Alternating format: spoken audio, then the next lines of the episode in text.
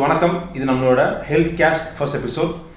நம்ம இன்றைக்கி வந்து யார்கிட்ட வந்து இன்டர்வியூ பண்ண போகிறோம்னா doctor Ravi, senior ஆர்த்தோபீடிஷியன், Maruti hospital, Trichy. Plus is a stem cell expert plus regional centre. வணக்கம் சார். வணக்கம். ஸோ நம்ம இன்றைக்கி எப்படி ஆரம்பிக்க போகிறோம்னா, மக்களுக்கு ஒரு பேசிக்காக ஸ்டெம் செல்ஸ்னால் என்ன, மீளுலோக மருத்துவம் ரீஜனல் மெடிசன்னா என்ன, அதை பற்றி நீங்கள் சொல்லுங்கள் சார். சாதாரணமாக நம்ம ஆங்கில மருத்துவத்தை பற்றி இப்போ எல்லாருக்கும் ஓரளவு தெரியும். வியாதிகள் ஏற்படும் போது வரக்கூடிய வலி, வேதனை, இது மாதிரி சிம்டம்ஸை வந்து சரி பண்ணுறதுக்கு அருமையான மருந்துகள்லாம் இருக்குது. ஆனால் வியாதியை முற்றுமாக குணப்படுத்துவதற்கான வழிமுறைகள் முழுமையாக இருக்கா அப்படின்னு கேட்டால் அவ்வாறு இல்லை. அது அதை எவ்வாறு ஏற்பட்ட வியாதிகளை குணப்படுத்துவதுங்கிறத பற்றி ரிசர்ச் பண்ணும் பொழுது தான் இந்த ஸ்டெம் செல்ஸினுடைய உபயோகத்தை நாங்கள் கண்டறிந்தோம். இது இருபத்தைந்து முப்பது வருடங்களுக்குள்ளாக தான் இப்போ நம்ம உடம்பில் இருக்கக்கூடிய ஸ்டெம் செல்ஸை பயன்படுத்தி எப்படி பலவிதமான வியாதிகளை நம்ம வந்து வெறும் சிம்டம்ஸை மட்டும் சரி பண்ணாமல் நம்ம அந்த வியாதியையுமே குணப்படுத்துவதற்கான முயற்சியில் இறங்கி இருக்கிறோம். அதனால் ஸ்டெம் செல் அப்படிங்கிறது இப்போது ரீஜெனரேட்டிவ் மெடிசின், அதாவது மீள் உருவாக்க மருத்துவ மருத்துவம் அப்படிங்கிற ஒரு திசையை நோக்கி போய்கொண்டு இருக்கிறது. இதற்கு ஸ்டெம் செல் ஒரு முக்கியமான அங்கம்.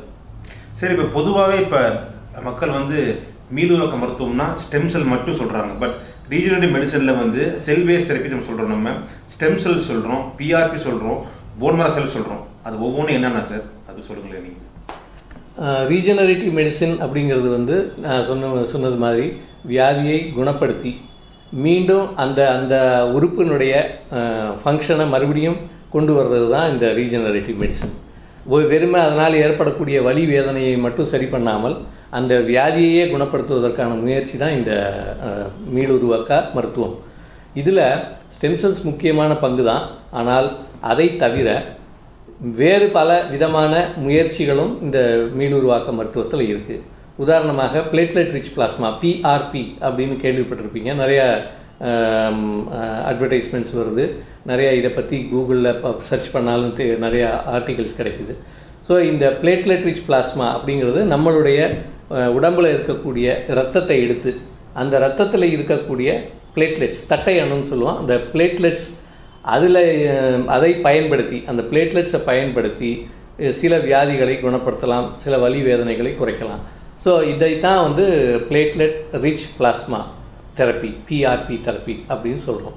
ஸோ இது வந்து பெரிஃபரல் பிளட், அதாவது நம்ம சாதாரணமாக பிளட் டெஸ்ட் எடுக்கிற மாதிரி இந்த இரத்த நாளத்திலிருந்து பிளட்டை எடுத்து அதில் இருக்கக்கூடிய இரத்தத்தினுடைய அணுக்களையெல்லாம் பிரித்து, தனித்தனியாக பிரித்து எது நமக்கு தேவையோ, எது வந்து மீள் உருவாக்கத்துக்கு ரொம்ப பயன்பாடாக இருக்குமோ அதை மட்டும் நம்ம யூஸ் பண்ணுறது தான் பிஆர்பி தெரப்பி. இப்போ அதை வச்சு பிஆர்பியை வைத்து இப்போ தலையிலோட உள்ள தலைமுடியை வந்து வளர்க்கறதுக்கான வாய்ப்புக்கு வாய்ப்புகள் நிறையா இருக்குது. அது மாதிரி முகத்தில் ஏற்படக்கூடிய சுருக்கங்கள் அதை வந்து மறைக்கிறதுக்கான வாய்ப்புகள் இருக்குது. விளையாடுறவங்களுக்கு இப்போ டெண்டுல்கர், தோனி, இது மாதிரி பிளேயர்ஸ்க்கு ஏற்படக்கூடிய டெண்டன் இன்ஜுரிஸ், ஷோல்டரில் இன்ஜுரி வருது, முழங்கையில் இன்ஜுரி வருது, இதெல்லாம் வந்து வலியை மட்டும் குணப்படுத்தாமல் அந்த தசைநார் கிழிஞ்சு போச்சு அப்படின்னா அந்த கிழிந்த தசைநாரை மீண்டும் பயன்பாட்டிற்கு கொண்டு வருவதற்கான முயற்சியும் இந்த பிஆர்பி மூலமாகவும் ஸ்டெம் செல் மூலமாகவும் இது மாதிரி பலவிதமான டெக்னிக்ஸ் மூலமாக அதை மீள் உருவாக்கம் செய்யலாம். இது பிஆர்பி. இதை தவிர பய biological lasers using other techniques like lasers and இந்த கதிரியக்கம், நீங்கள் இதுக்கு யூஸ் பண்ணுறீங்களா waves, shockwave shockwave therapy, shockwave அது அதிர்வு அலை சிகிச்சை. ஸோ இது மாதிரி நம் உடம்பில் இருக்கக்கூடிய செல்ஸ் அதை ரீஜெனரேட் பண்ணுறதுக்கு வெளியிலிருந்து ஃபிசிக்கல் மெட்டீரியலை யூஸ் பண்ணி ரீஜெனரேட் பண்ணலாம். அதுக்கு தான் லேசர்ஸ் யூஸ் ஆகுது. அதே மாதிரி இந்த ஷாக்வேவ் அப்படின்னு சொல்லக்கூடிய அதிர்வு அலைகள் யூஸ் ஆகுது. இது எல்லாமே வந்து ரீஜெனரேட்டிவ் மெடிசினுடைய ஒரு பகுதி தான். இப்போ ரீஜெனரேட்டிவ் மெடிசின் முக்கியமான வித்தியாசம் மற்ற மருத்துவத்துக்கும் ஆங்கில மருத்துவத்துக்கும் ரீஜெனரேட்டிவ் மெடிசனுக்கு என்ன வித்தியாசம்னா, ரீஜெனரேட்டிவ் மெடிசனில் மருந்தினுடைய பயன்பாடு இல்லை அல்லது மிக மிக குறைவு. மருந்து, மாத்திரை, ஊசி, அது மாதிரி. ஆமாம், chemicals we are no need to add chemicals or we try to avoid adding chemicals to cure the problem because அந்த பேஷண்டோட செல்ஸே எடுத்துகிட்டு அவங்களுக்கே நம்ம ஹீல் பண்ணுறோம். நம்ம மனித உடம்பில் தானாகவே ஆறக்கூடிய இயல்பு இருக்குது. கீழே விழுந்தால் ஒரு காயம் ஏற்பட்டால், ஒரு சிராய்ப்பு ஏற்பட்டால், அதுவே தானே ஒரு பத்து நாள் பதினஞ்சு நாள் கழித்து அந்த புண் ஆறி விடுகிறது. அதே மாதிரி இப்போ வந்து எலும்பு உடஞ்சி போச்சுன்னா, கிராக் ஆயிடுச்சுன்னா திருப்பி அந்த எலும்பு தானே கூடுது. இது மாதிரி நம்ம உடம்புலேயே ஹீலிங் பவர் இருக்குது. இந்த ஹீலிங் பவருக்கு காரணமான செல்ஸ் எது, எந்த செல்ஸ் வந்து இந்த ஹீலிங் பவருக்கு ரொம்ப உபயோகமாக இருக்கோ அதை வந்து ஐடென்டிஃபை பண்ணியிருக்கிறோம். இப்போ தான் அந்த ஐடென்டிஃபை பண்ண செல்ஸை எப்படி எடுக்கணும், உடம்புலேருந்து எப்படி பிரித்து எடுக்கணும், அந்த டெக்னாலஜி இப்போ தான் டெவலப் பண்ணிக்கிட்டு வர்றோம். இதில் எந்த செல்ஸை எங்கே இது இந்த செல்ஸ் வந்து உலக உடம்பில் உள்ள ஒவ்வொரு உறுப்புலையும் இருக்குது. தலைமுடி நம்ம த மொட்டை அடித்தவொடனே திருப்பி தலைமுடி வளருது. அது மாதிரி ஒவ்வொரு ஆர்கனுக்கும் லிவர் வந்து கெட்டுப்போனவங்களுக்கு கூட, இப்போ ஆல்கஹால்னால லிவர் கெட்டுப்போனவங்க ஆல்கஹால் குடிக்கிறத நிறுத்தினாங்கன்னா கெட்டுப்போன லிவர் மறுபடியும் இயல்பான நிலைக்கு திரும்புவதற்கான வாய்ப்புகள் இருக்குது. ஸோ அது மாதிரி ஒவ்வொரு உறுப்பும் தானாகவே தன்னை சரி செய்து கொள்ளக்கூடிய கெப்பாசிட்டி இருக்குது. அதுக்கு உண்டான செல்ஸ் அந்தந்த உறுப்புக்கு உள்ளேயே இருக்குது. இந்த செல்ஸ் எது அதை ஐடென்டிஃபை பண்ணணும், அதை வந்து எடுக்கணும், அதை வந்து பிரிக்க வேண்டும், செப்பரேட் பண்ணணும். செப்பரேட் பண்ணதை மீண்டும் உடம்பில் எந்த இடத்துல செலுத்தி அதை நம்ம பயன்பாட்டுக்கு கொண்டு வரலாம். இதுதான் இந்த மீள் உருவாக்க மருத்துவம் ஆர் ரீஜெனரேட்டிவ் மெடிசன். ஸோ இதில் ஸ்டெம் செல் ஒரு அங்கம். இது தவிர அந்தந்த உறுப்பினுடைய செல்ஸும் இருக்குது, பிளேட்லெட்ஸ் இருக்குது.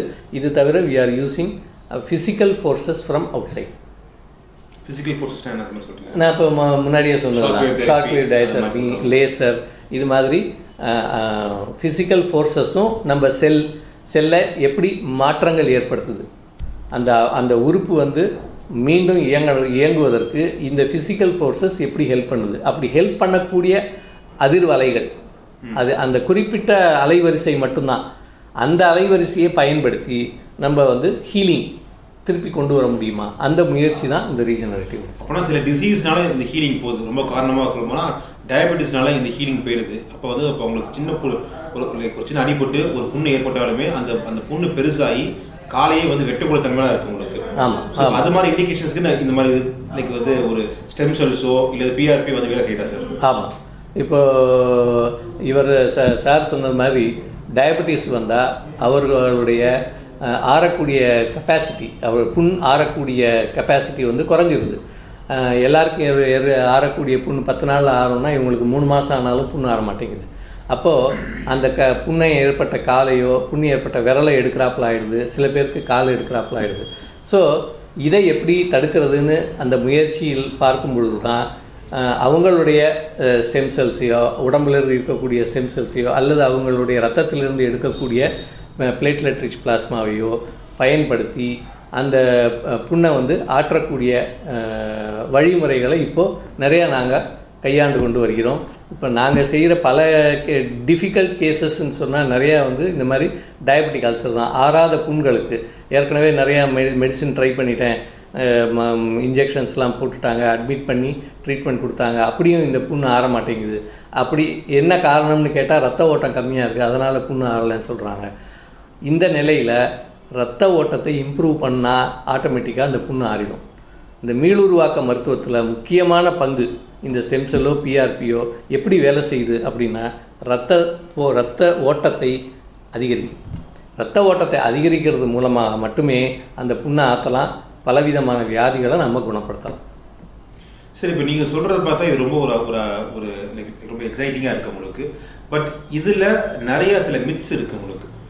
சில பேர் வந்து அப்போஸ் பண்ணுறாங்க, சில பேர் வந்து வரவேற்கிறாங்க. உங்களுக்கு பொதுமக்களுக்கு புரிகிற மாதிரி ஏன் இந்த ட்ரீட்மெண்ட் வந்து மருந்தளவுக்கு ஒன்றும் சக்ஸஸ் ஆகலை அதை சொல்லுங்க நீங்கள். இப்போ இந்த ரீஜெனரேட்டிவ் மெடிசன், ஸ்டெம் செல், பிஆர்பியை பற்றிய ஒரு புரிதல், தெரிதல் அது வந்து கொஞ்சம் கொஞ்சமாக இம்ப்ரூவ் ஆகிட்டே வருது. ஒரு ரெண்டு வருஷத்துக்கு முன்னாடி இருந்ததை விட இப்போ கொஞ்சம் அதிக பேருக்கு தெரியுது. இதில் வந்து டாக்டர்ஸுக்குமே இது வந்து ஒரு புது சயின்ஸ் தான். நான் வந்து இப்போ நான் ம மருத்துவம் படித்த காலத்தில் ஆயிரத்தி தொள்ளாயிரத்தி எண்பத்தி மூணு முதல் எண்பத்தி ஆறு அந்த காலத்தில் நான் படிக்கும்போது இருந்த புத்தகங்களில் இந்த ரீஜெனரேட்டிவ் மெடிசின் அப்படிங்கிற ஒரு டாபிக் இல்லை. ஆனால் இன்றைக்கி எம்பிபிஎஸ் படிக்கிற அந்த பிள்ளைங்களோட புக் எடுத்து நான் வாங்கி பார்க்கும்பொழுது அதில் ரீஜெனரேட்டிவ் மெடிசின் அப்படின்னு ஒரு தனி சாப்டர் இருக்குது. அதற்கு கீழே ஒரு ஐந்தாறு பகுதிகள் இருக்குது. அப்போது இந்த ரீஜெனரேட்டிவ் மெடிசின் சயின்ஸ் அப்படிங்கிறது இந்த ஒரு இருபத்தஞ்சி வருஷத்துக்குள்ளே கொஞ்சம் கொஞ்சமாக இவால்வ் ஆகிருக்கு. இதை பற்றிய அறிவு, நாலேஜு, அதனுடைய புரிதல் அதிகமாக அதிகமாக அதை வந்து ஸ்டூடெண்ட்ஸுக்கும் கொண்டு போய் சேர்க்கிறோம். அதனால் இப்போ ஸ்டூடெண்ட்ஸுக்கு பேசிக்ஸ் ஆஃப் ரீஜெனரேட்டிவ் மெடிசின் தனியாகவே அவர்களுடைய புத்தகத்தில் அது ஒரு அங்கமாகவே இருக்கிறது. இதை பற்றி இப்போது யங் பீப்புளுக்கு தெரிந்த அளவுக்கு ஓல்டன் ஜெனரேஷன் ஆஃப் டாக்டர்ஸுக்கு இது இதை பற்றிய அவேர்னஸ் கம்மியாக இருக்குது. இதை பற்றி தெரிந்து கொள்ளணும்னா இன்றைக்கு உள்ள காலத்தில் ஒரு கூகுள் தேடல் மூலமாகவோ பல வழிகள் மூலமாக சோஷியல் மீடியா மூலமாகவோ இதை பற்றிய அறிவு யாருக்கு வேண்டுமோ அவர்கள் வெகு ஈஸியாக அதனை பெற்றுக்கொள்ளலாம். அந்த வகையில் நாங்களும் இது மாதிரி கான்ஃபரன்சஸ் கண்டக்ட் பண்ணியோ சிஎம்இ கண்டக்ட் பண்ணி awareness among doctors, awareness awareness among scientist, awareness among students, awareness among public. இது எல்லாருக்கும் தெரியும். அல் அல்டிமேட்டாக இந்த இதை பற்றிய அத்தனை நாலேஜும் போய் சேர வேண்டியது நோயாளிகளுக்கு தான்.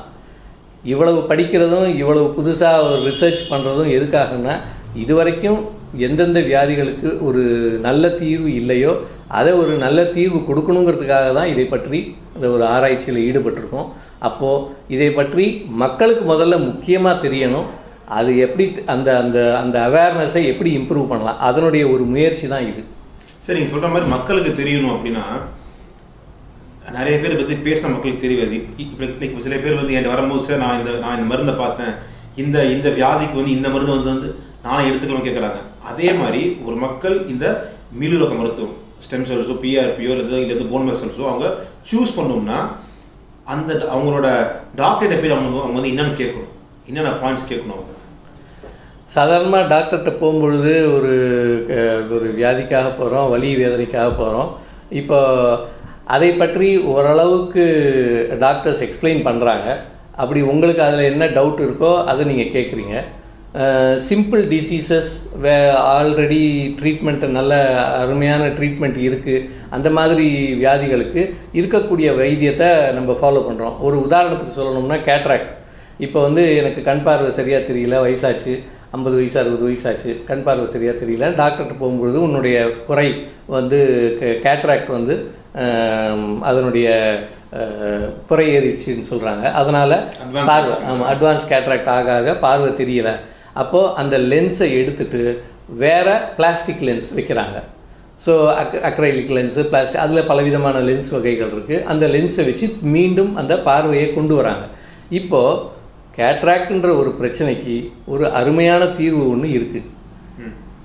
இது மாதிரி ஒரு நல்ல தீர்வு இது வந்து காலையில் போனால் கேட்ராக்ட் கண் தெரியலன்னு காலையில் கண் டாக்டர்கிட்ட போனால் அவர் எல்லாம் டெஸ்ட்டெல்லாம் பண்ணி பார்த்துட்டு நார்மலாக இருந்தால் ஒரு நாள் காலையில் அட்மிட் பண்ணி அன்னைக்கு கண்ணுக்கு அறுப்பு புறை அறுவை சிகிச்சை செய்து அன்னைக்கு மத்தியானமே திருப்பி வீட்டுக்கு போகிற அளவுக்கு இது வந்து ஒரு டே கேர் ப்ரொசீஜராக மாறிடுச்சு.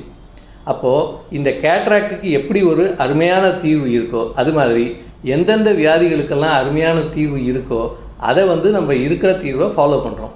ஆனால் எந்தெந்த வியாதிகளுக்கு இது மாதிரி ஒரு நல்ல தீர்வு இல்லையோ அந்த அந்த நேரத்தில் அப்போது வந்து பேஷண்ட்ஸ் வந்து டாக்டர்கிட்ட இது மாதிரி கேட்கணும். எங்களுக்கு வந்து இப்போ நான் உங்ககிட்ட நாலு மாதமாக வர்றேன், நான் உங்ககிட்ட ஆறு மாதமாக வரேன், எனக்கு இன்னும் இந்த ப்ராப்ளம் இருக்குது, ஏன் டாக்டர் இருக்குது அப்படின்னு சொல்லி கேட்கும்பொழுது அவங்க இதை எக்ஸ்பிளைன் பண்ணுவாங்க. இது வந்து இது கிரானிக் டிசீஸ். அப்போது இதை வந்து இந்த மீளுருவாக்க மருத்துவம் மூலமாக இதை சரி பண்ண முடியுமா அப்படின்னு நீங்கள் இதை பற்றிய தேடலை வந்து டாக்டர்கிட்டையும் அது தவிர நீங்கள் வந்து பல பல சோஷியல் மீடியா மூலமாகவும் இதை வந்து பற்றி தெரிந்து கொள்ள வேண்டும்.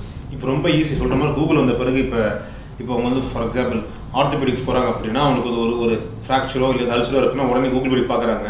சொல்கிற மாதிரி ரீசெண்ட் ட்ரீட்மெண்ட்ஸ் என்ன இருக்குது பார்க்குறாங்க. ஆமாம், அப்படி பார்க்கும்போது ஒவ்வொரு செக்மெண்ட்லேயும் வந்து இது மாதிரி அப்ளிகேஷன்ஸ் இருக்குது. ஸோ ஃபஸ்ட்டு நான் வந்து உங்களோட செக்மெண்ட் வரேன். நான் ஆர்த்தோபெடிக்ஸில் ஒரு கிரவுண்ட் பிரேக்கிங்காக அஃப்கோர்ஸ் நம்ம வந்து இதோட இண்டிகேஷன் வந்து பெருகிட்டு இருக்குது. நீங்கள் பார்த்ததுலேருந்து இதோட தாக்கம் வந்து எந்த ஒரு இண்டிகேஷன் வந்து பலமாக இருக்குது சார்? இதில் சாதாரணமாக ஆர்த்தோபெடிக்ஸ்னாலே எலும்பு முறிவு தான் நமக்கு ஞாபகம் வரும். இப்போ எலும்பு முறிந்து விட்டது, ஒரு கால் எலும்பு தொடை எலும்பு முறிஞ்சு போச்சு அப்படின்னா, கை எலும்பு முறிஞ்சு போச்சு அப்படின்னா, ஆப்ரேஷன் பண்ணி பிளேட்டு வச்சு மூணே நாளில் மீண்டும் அவரை நடக்க வைக்கலாம். ஸோ அந்த அளவுக்கு மயக்கம் கொடுக்கறதுனுடைய முன்னேற்றமும் இருக்குது. நல்ல அருமையான இம்ப்ளான்ட்ஸ், காலில் பொருத்தக்கூடிய உபகரணங்கள் லைக் ஸ்க்ரூ, பிளேட்டு, இதெல்லாமும் டெவலப் ஆகிருக்கு. சர்ஜிக்கல் டெக்னிக்ஸ் டெவலப் ஆகிருக்கு. ஸோ ஒரு ஃப்ராக்சருக்கு இந்த அவைலபிள் ட்ரீட்மெண்ட் ஒரு நல்ல தீர்வு. ஆனால் இப்போ இந்த சில ஃப்ராக்சர்ஸில் ரொம்ப நொறுங்கி போன எலும்புலலாம் பிளேட்டு வச்சு ஃபிக்ஸ் பண்ண பிறகும் அது வந்து கூடாமல் இருக்கும். நான் யூனியன்னு சொல்கிறோம். ட்ரீட்மெண்ட் எடுத்த பிறகும் அது ஃபுல்லாக கூடலை, அப்படி சிச்சுவேஷன் வரும். அந்த மாதிரி சிச்சுவேஷனில் இப்போ என்ன பண்ணுறோன்னா, மறுபடியும் அதை ஓப்பன் பண்ணி வேறு இடத்துலேருந்து எக்ஸ்ட்ரா எலும்பை எடுத்து மீண்டும் அந்த ஃப்ராக்சரான இடத்துல ரெண்டாவது முறை எக்ஸ்ட்ரா எலும்பு வச்சு ஆப்ரேஷன் பண்ணி அதை ஒட்ட வைக்க முடியுமா அப்படின்ற ஒரு முயற்சி எடுக்கிறோம்.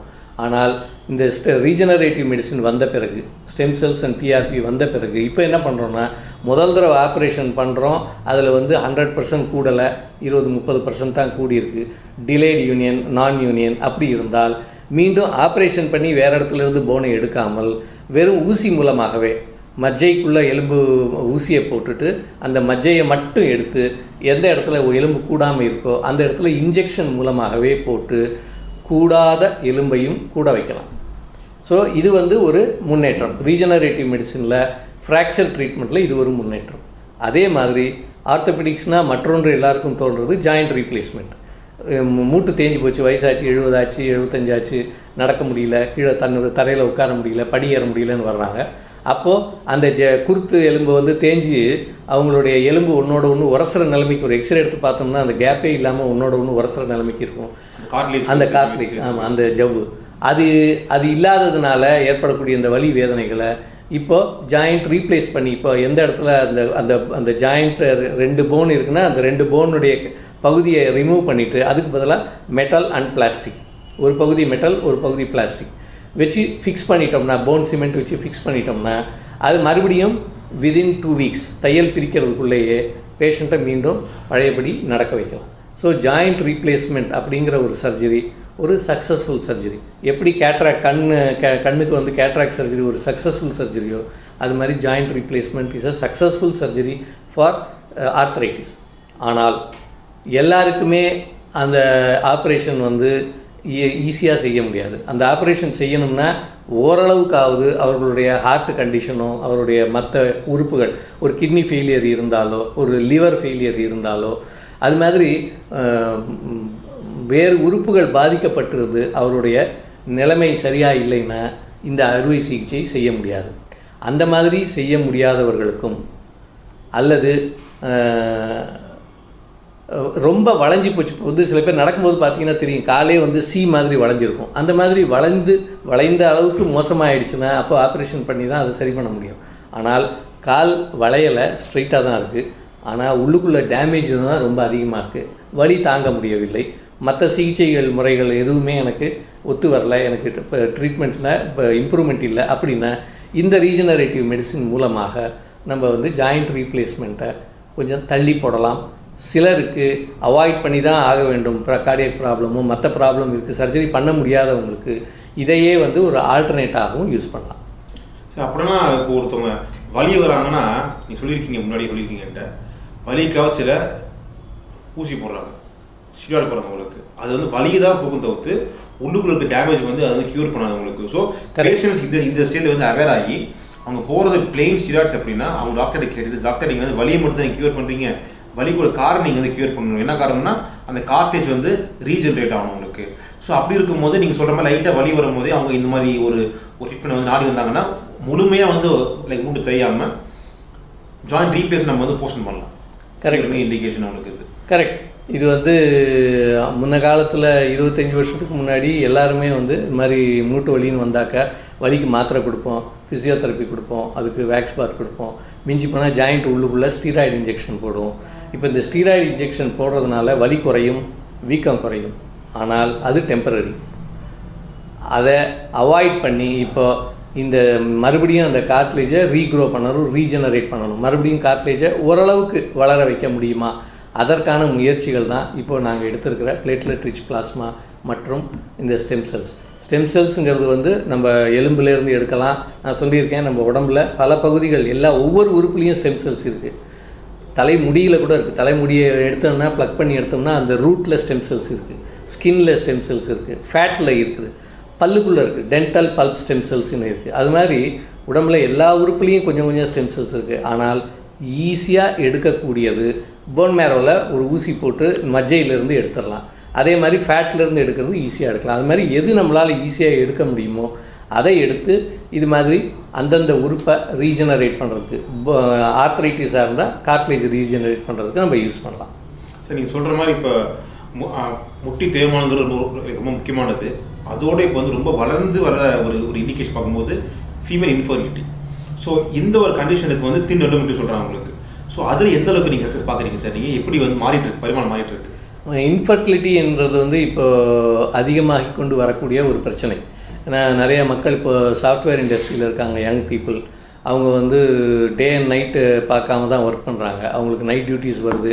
இது வந்து அவர்களுடைய ஃபி ஃபிசியாலஜியே மாற்றிடுது. அது தவிர டிலேடு மேரேஜ், படிப்புக்காக மேரேஜை போஸ்ட்போன் பண்ணுறாங்க. இது மாதிரி பல காரணங்கள், அவர்களுடைய உணவு முறைகள், தூக்க முறைகள், இதுன்னு பல காரணங்கள்னால infertility among both men and women அது வந்து கூடிக்கிட்டு தான் வருது. ஒவ்வொரு life style also life style so இது எல்லாமே லைஃப் ஸ்டைல் சேஞ்சஸ்ஸு ப்ளஸ் இது தவிர இன்னும் smoking and other drinking, alcohol, இது மாதிரி ஹேபிட்ஸ் வந்து இன்னும் இதை வந்து வர்சன் பண்ணக்கூடியது. இப்போ இந்த சுச்சுவேஷனில் this is becoming more of a problem.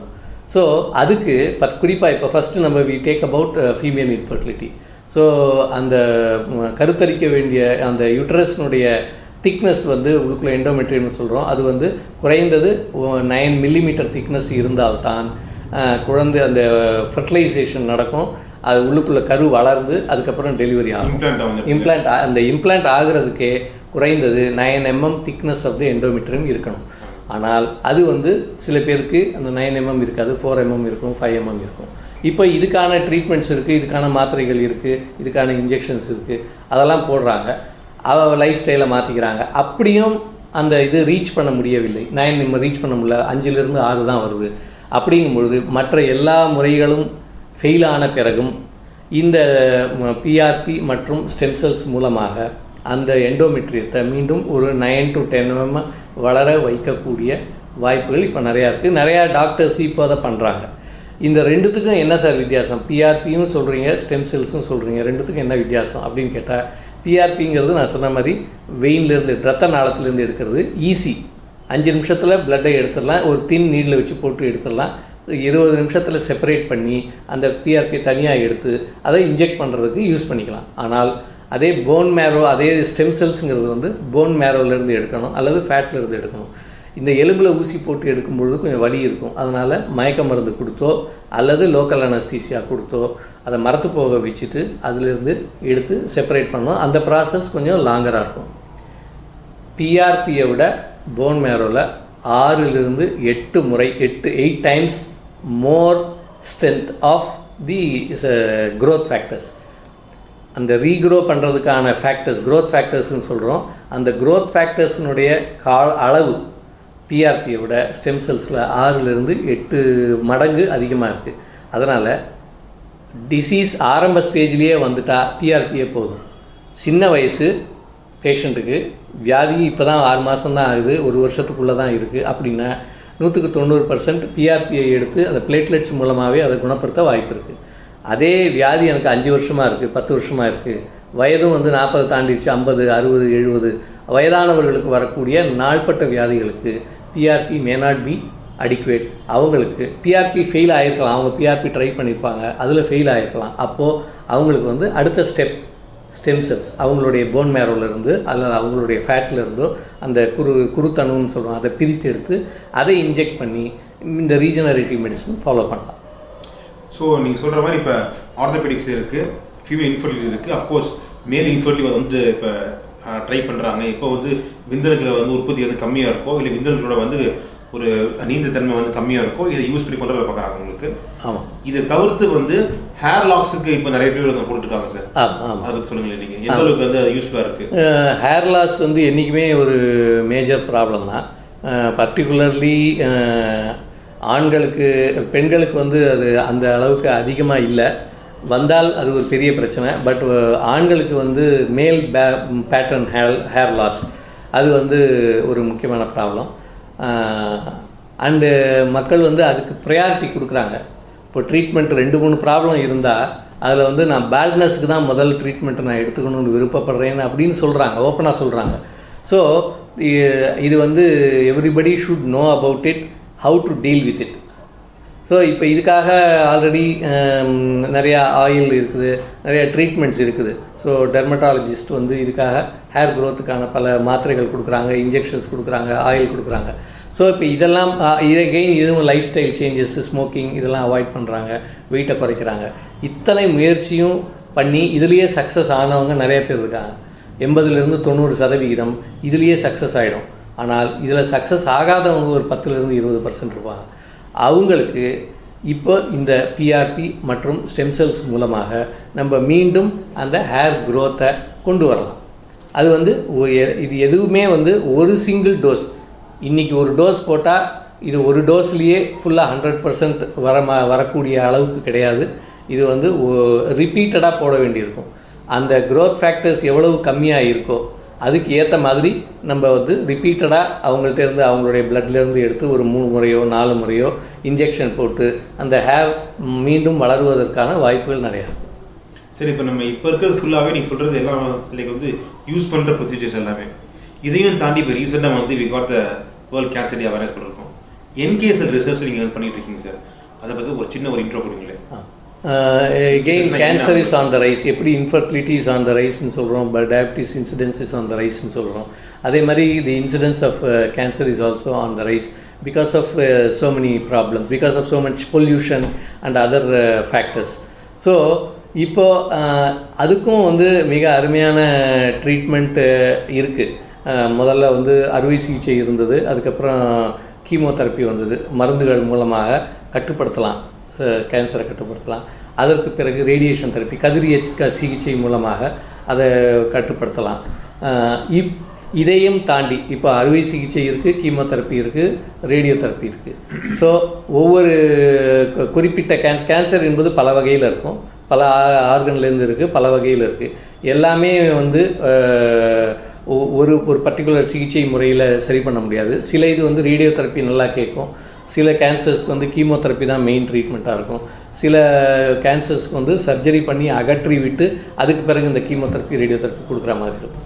So இதுலேயும் நிறைய சக்ஸஸ் வந்திருக்கு. நிறைய கேன்சர்ஸ் வந்து இப்போது கேன்சர் இருக்கிற பேஷண்ட்ஸ் ஏர்லியராக டிடெக்ட் பண்ணால் க்யூர் பண்ணுறோம்.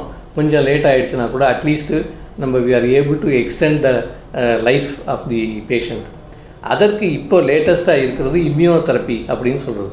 இம்யூனோதெரப்பிங்கிறது பேஷண்ட்டினுடைய அவருடைய எதிர்ப்பு சக்தி, இம்யூன் சிஸ்டத்தை மறுபடியும் பூஸ்ட் பண்ணி அந்த கேன்சரை நம்ம கட்டுப்படுத்தவும் கொல்லவும் முடியுமா, கேன்சர் செல்ஸை கொல்ல முடியுமா அப்படின்ற ஆராய்ச்சியில் இற இறங்கி இருக்கிறோம். இது வந்து உலக அளவில் இந்த ஆராய்ச்சி நடக்குது. இப்போ ரீசெண்டாக கார் டி செல் அப்படின்னு நீங்கள் கேள்விப்பட்டிருப்பீங்க, நீங்கள் கூகுளில் தேடி பார்த்தா தெரியும். அதுதான் இப்போதைக்கு லேட்டஸ்ட்டாக வந்த ரெவல்யூஷன்.